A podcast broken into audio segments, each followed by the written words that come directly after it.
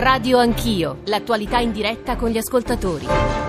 Sono le 9.09, tornate con Radio Anch'io che come sapete stamane è a Palermo perché oggi è una giornata particolare, sono passati 27 anni dalla strage di Capaci, una giornata piena di ragazzi, appena sbarcata la nave della legalità, da quella nave peraltro è sbarcato anche il generale Governale, Giuseppe Governale, direttore della DIA che ci ha raggiunto negli studi, l'avete sentito, ha chiuso la seconda parte di Radio Anch'io con lui eh, in studio qua a Palermo. Ci sono Salvatore Cusimano che raccontò quello che accadde per primo 27 anni fa, eh, ci sono eh, Pier Giorgio Giorgio Morosini, eh, giovane magistrato all'epoca, venne qui a lavorare a Palermo e poi tornato a Palermo e ha molto lavorato sui processi a Cosa Nostra. C'è Emanuele Schifani, il figlio di Vito, il tenente Schifani, e ci ha raggiunto anche Ilaria Virciglio, che è la preside dell'Istituto Giuseppe Scelsa di eh, Palermo, che oggi fa molte cose, perché è anche una giornata piena di ragazzi, ma di questo parleremo anche perché secondo me quello che ci diceva il generale Governale sulla cultura e la formazione culturale non è affatto irrilevante. 335 699 2949 per sms, whatsapp e whatsapp audio. Partirei da whatsapp audio che ci sono arrivati in questi ultimi minuti. Credo che Falcone e Borsellino in qualche modo siano stati i padri di tutta l'Italia e ancora oggi, nonostante sono passati 30 anni, almeno si ci commuove a pensare a due persone che hanno dedicato la loro vita interamente per lo Stato. Purtroppo non si capisce per quale motivo, questa è la domanda, se la mafia da un lato è stata veramente distrutta e azzerata, la drangheta è sempre più forte e radicalizzata in Italia e nel mondo. La Sacra Corona e la Camorra continuano a mietere sangue purtroppo, quindi vorrei capire perché le altre organizzazioni non vengono combattute come la mafia. Quando si è divisi la, ma- la mafia vince sempre e continuerà a vincere. Secondo, la politica servirebbe per aiutare a risolvere tante problematiche, compresa la lotta contro la mafia, ma quando è divisa è la prima a perdere. E sono tanti i fili che vorremmo riprendere in quest'ultima parte di Radio Anch'io, quelli suggeriti dagli ascoltatori, quelli aperti dagli interventi nella seconda parte eh, di Radio Anch'io. Permetteteci soltanto di ricollegarci con Rita Rocca che ha seguito il viaggio degli studenti, ma non soltanto nella notte. Rita, dove ti trovi adesso?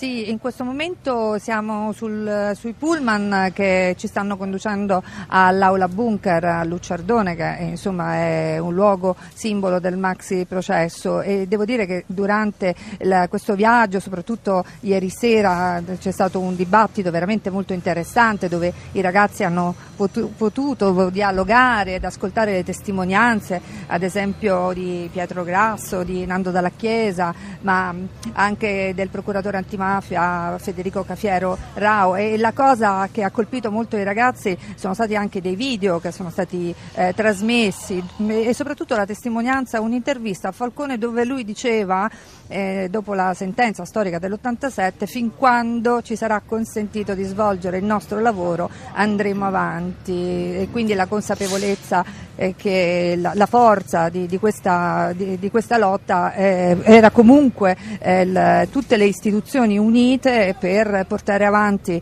eh, quello che è stato appunto un processo storico sì. e questo poi l'ha ripetuto anche Federico Cafiero Rao che ha detto oggi la mafia ha cambiato, ha cambiato pelle, è una mafia 2.0 e le infiltrazioni anche in quelle che sono questo, le, questo è un passaggio le, importante, quello le, appena sottolineato da Rita e diciamo Rocca. anche gli appalti pubblici esatto. e la mancanza soprattutto di controlli. Ecco, Follow the money, segui, segui il denaro, lo dicevano anche... scendere dal sì, sì, buon lavoro a te Rita, tra l'altro sì. dicevo alle 10 comincerà eh, l'incontro istituzionale dove parleranno tutti i ministri, ma ci sarà anche il Presidente della Camera, il Presidente del Consiglio e vari ministri, lo sapete, nel bunker del, del Lucciardone e poi la giornata in realtà sarà piena di iniziative eh, a Capaci, eh, nei luoghi nativi di eh, Giovanni Falcone e devo dire che è arrivato un messaggio poco fa che poi gireremo a Ilaria Virciglio perché mi sembra un po' ingeneroso di Francesco da Capo d'Orlando. Al di là della solita retorica sulla nave degli studenti, avete dei sondaggi che indichino quanti alunni e insegnanti delle nostre scuole sappiano, sanno chi sono Falcone e Borsellino? Io credo molto pochi in percentuale. Io non credo sia così, ma insomma il mio parere vale quel che vale. C'è un'altra a proposito delle iniziative di queste ore in questa città. Ieri Nicola Ramadori, ieri pomeriggio è stata a Piazza Bellini dove c'è stato un altro momento eh, toccante e partecipato, anche qui pieno di ragazzi, eccolo. È brutto. Sembra una lattina quando la schiacci. È ciò che resta della quarto Savona 15, l'ammasso di rottami della Fiat Croma blindata che il 23 maggio 92 apriva il corteo di scorta al giudice Falcone esplosa a Capaci. Allora dentro c'erano gli agenti Montinaro, Di Cillo e Schifani. Oggi la carcassa di quell'auto, protetta da un cubo di plexiglass, è tornata a Palermo, in piazza Bellini, perché anch'essa ha una memoria e racconta una storia da non dimenticare. Fa un po' impressione. Fa impressione ma è anche importante per capire un po' la storia. Prende l'idea di, della mafia, che cosa può fare. È raggelante perché pensare all'esplosione che ci deve essere stata è qualcosa di incredibile. Dall'idea che certe persone non hanno pietà di nulla. In piazza arrivano studenti da tutta Italia. Studenti delle scuole medie. Noi siamo venuti da Livorno Abbiamo fatto proprio questo progetto grazie all'associazione Addio Pizzo. Siamo qui apposta per eh, provare a insegnare, a, a, trasmettere ai ragazzi i valori della lotta contro la mafia. La scuola deve fare questo, deve portare i ragazzi nei luoghi dove avvengono le cose per sviluppare senso critico, consapevolezza, capacità di giudizio e in questi giorni essere qui a Palermo ha ancora più senso. Angosciante, decisamente angosciante. Eh, sicuramente a primo impatto è qualcosa di incredibile perché trasmette tutto il senso di impotenza della, della popolazione intera di Palermo e non solo, anche di tutta Italia, perché un evento del genere, pur io non avendolo vissuto, mi è stato trasmesso anche dai miei genitori soprattutto, anche mostrare effettivamente ciò che è successo tramite per esempio questi semplici rottami per farci capire quello che dobbiamo fare per evitare che questo non accada più. Ecco.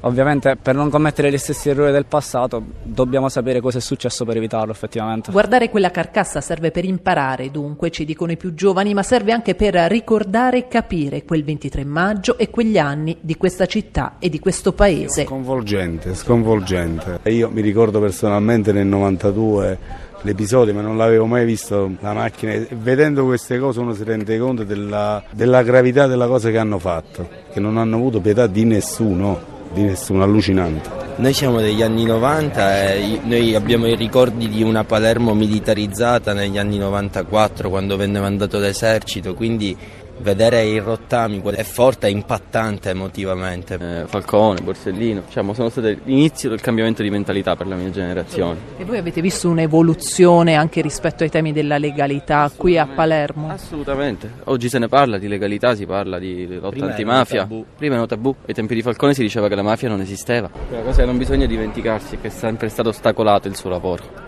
Il lavoro del giudice è sempre stato ostacolato e ancora oggi non è stata fatta giustizia su tutti da gli accaduti. Da parte dello Stato, accertati nelle sentenze, da parte stessi dello Stato, alcuni pezzi deviati dello Stato, questo è brutto. Ci vuole lavoro quotidiano per eh, appunto sostenere quello che ci hanno insegnato eh, da parte di tutti, le amministrazioni, dei livelli più alti dello Stato, dei cittadini, eh, di tutti. Tutti insieme si può combattere il male.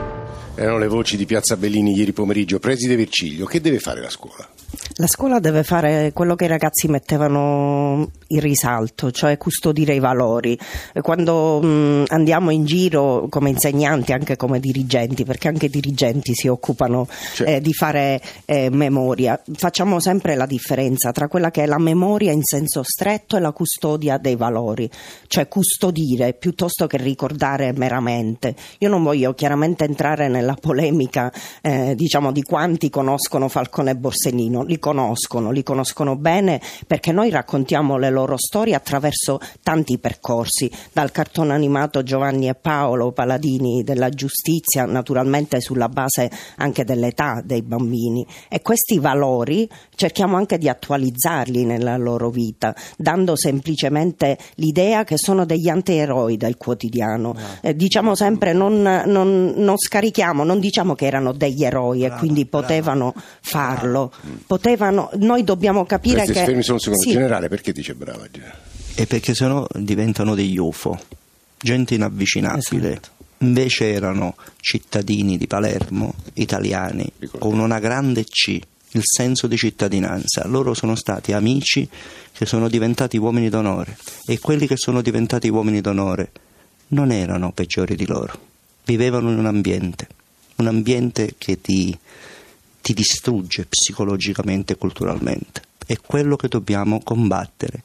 Loro, la, loro, la fase 2 è la loro fase. quell'esercito di maestri elementari che sarà incarato di sconfiggere la mafia. Lo diceva Bufalino, lo diceva al circolo Sciascia a Caltanissette, Sciascia omonimo. Sono andato a Caltanissette, il circolo è chiuso, dove c'era Vitaliano Brancati, Bufalino, ci andava Vittorini, Sciascia. Da lì dobbiamo partire, perché adesso deve esserci la consapevolezza che con le forze di polizia e la magistratura riusciamo solo a contenere, perché l'andrangheta, l'ha detto un ascoltatore per esempio, che eh, non ha avuto puntati i riflettori, è andata avanti. È andata avanti, è andata a Bratislava per esempio. Gian Kuciak è morto perché? Perché i ndranghetisti hanno preso fondi europei e da Vaccari adesso vanno a Bratislava in giro con Lamborghini Miura con eh, Porsche Carrera e così. Ci sono i soldi di mezzo. È il generale Giuseppe Governari che sta parlando, il direttore della DIA. Eh, preside, stava dicendo, insomma, conferma, confermava quello che ci stava dicendo. Stavo lei. dicendo appunto, mh, facciamo, cerchiamo di veicolare ai ragazzi l'idea che appunto sono antieroi del quotidiano e che ognuno può fare la sua parte semplicemente compie- compiendo il proprio dovere, qualsiasi esso sia. Quindi questi, mh, cerchiamo anche di far capire che dietro ci sono delle storie personali personali, non sono delle creature mitologiche, ma sono semplicemente sì, persone certo. che hanno fatto il loro dovere fino in fondo. Come, come, suo padre Vito, peraltro, tenente Schifani, Emanuele Schifani, e tenente della Guardia di Finanza. Suo padre Vito, credo, lei diceva poco fa, io quando entro in una stanza vengo come preceduto da, da, da una storia, da una memoria, per me è difficilissimo tutto, no? però anche le parole della preside, le parole del generale sono quelle che, che aiutano. Eh. Ass- assolutamente sì. E mi trovo d'accordo con entrambi, ovviamente non potrebbe essere diverso. Per quanto riguarda la, il veicolare la, la cultura nelle nuove generazioni, cultura e memoria io li, li farei quasi sinonimi, perché il generale, la professoressa diceva una cosa importante che dal, dal mio piccolo mi sono, mi sono, trovato a riflettere molto spesso su questa, su questa tematica. Perché? Perché le forze di polizia, la magistratura operano eh, perfettamente andando a reprimere quelli che sono i fenomeni criminali, sì. però dopo l'ennesima tornata di arresti cosa rimane?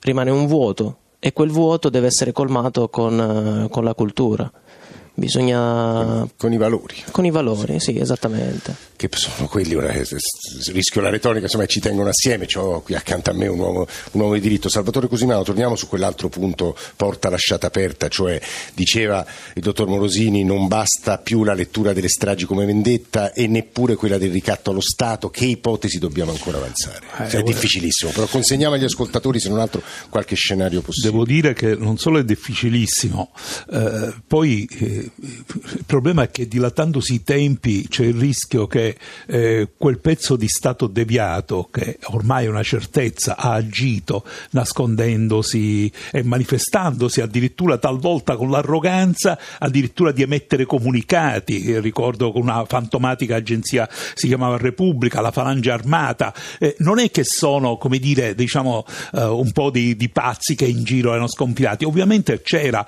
uno strato eh, profondo della società che interveniva nelle vicende politiche e tentava di orientarle. E c'è un pezzo di magistratura che ipotizza che abbia orientato anche l'azione della mafia, che a un certo momento addirittura con, con estremizzando, però, ma allora, ovviamente qui eh, più gli storici più dei giornalisti possono dire e dei magistrati. Qualcuno dice per mantenere lo status quo, qualcuno per dire che il paese doveva essere all'interno diciamo, di schemi internazionali che andavano in una certa direzione più ci allontaniamo è da questa terra, più leggere. diventa tutto sfumato. Però ci sono dei dati di fatto. Quei dati di fatto, secondo me, non vanno dimenticati. Ripeto, a cominciare da quelle che un uomo di una saggezza e una severità come Giovanni Falcone dice quando parla di menti raffinatissime. Lui dice: attenzione, non tutti. Io posso dare un dettaglio.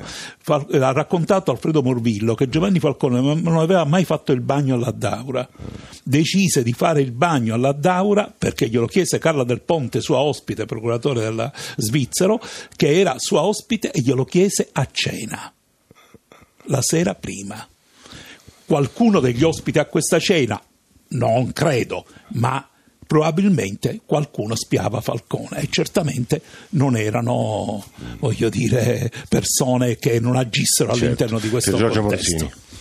Sì, io volevo riallacciarmi un attimo a questo uh, ultimo tema degli scenari più possibili della spiegazione delle stragi. Mm, si è fatto riferimento all'attività dei magistrati. Io vorrei solo ricordare, qua abbiamo eh, il generale governale della DIA, che la stessa DIA nel 1993 e nel 1994 fece due rapporti di analisi della situazione in cui parlava di convergenze tra la galassia corleonese, altri gruppi criminali come l'Andrangheta e pezzi dei servizi di sicurezza, segmenti dei servizi di sicurezza deviati, segmenti della massoneria, frange eversive che in quella stagione 91-92, quindi nell'eclissi della Prima Repubblica, avevano dei momenti di convergenza. Ora, uno degli artificieri, scusi, uno degli artificieri, quello che fornì il telecomando l'attentato della Daura era un Rampulla che aveva stretti legami con la versione nera. Ci sono diversi piccoli, personaggi sono che vengono da, da, questi ambienti. Allora volevo precisare una cosa, che questa analisi della DIA è un'analisi molto importante perché ci dice che quando nel nostro paese in certe stagioni si sono avute certe convergenze, quelle convergenze di solito sono l'incubatrice di forme di violenza politica o comunque di eh, eh, strumentalizzazione del quadro politico-istituzionale attraverso attentati. Allora, queste naturalmente sono indicazioni sì. che poi sono state sviluppate in diversi procedimenti, ma dico, eh, non sono eh, teorie campate per aria, perché poi queste analisi della DIA erano fondate su elementi concreti. Eh, ma se mi consente, io vorrei fare una battuta. Sì sul eh, Falcone magistrato con la lucidità di immaginare il futuro, sì. perché oggi c'è molto bisogno di questo. Certo. Allora, dalle intuizioni di Falcone eh, sono nate eh, eh, tante novità, anche legislative, certo. ad esempio la direzione investigativa antimafia, le direzioni distrettuali antimafia. Un nuovo modo di fare le indagini, gli accertamenti patrimoniali, abbiamo detto, bancari, fondamentale. Allora, quello spirito di Giovanni Falcone degli anni 80 e dell'inizio degli anni 90 è molto importante capitalizzarlo anche nell'esperienza di oggi. Oggi le mafie, lo si diceva anche prima, hanno cambiato pelle, hanno delocalizzato molto, non le troviamo solo nelle regioni eh, tradizionalmente connotate dalla presenza mafiosa, le troviamo ormai ovunque, anche oltre i confini nazionali. Ecco, oltre i confini nazionali, un rapporto di Europol del 2017 ci dice che i boss italiani di eh, mafia, camorra e ndrangheta stanno investendo nel mercato legale in Europa al punto che eh, noi dobbiamo investire delle risorse a livello europeo per contrastarli. Come? è stata istituita una procura europea sì. che andrà in funzione dal 2021. È importante, dottor Murini. È molto importante. In Italia non se ne parla quasi mm. per niente, ma quella è la struttura che dovrebbe investigare a livello transnazionale su frodi fiscali, corruzione, riciclaggio, che sono tutti reati della mafia di oggi. Ha fatto bene a dirlo un minuto per chiudere il generale governale. Mi voglio riallacciare a questo. Falcone, la visione internazionale.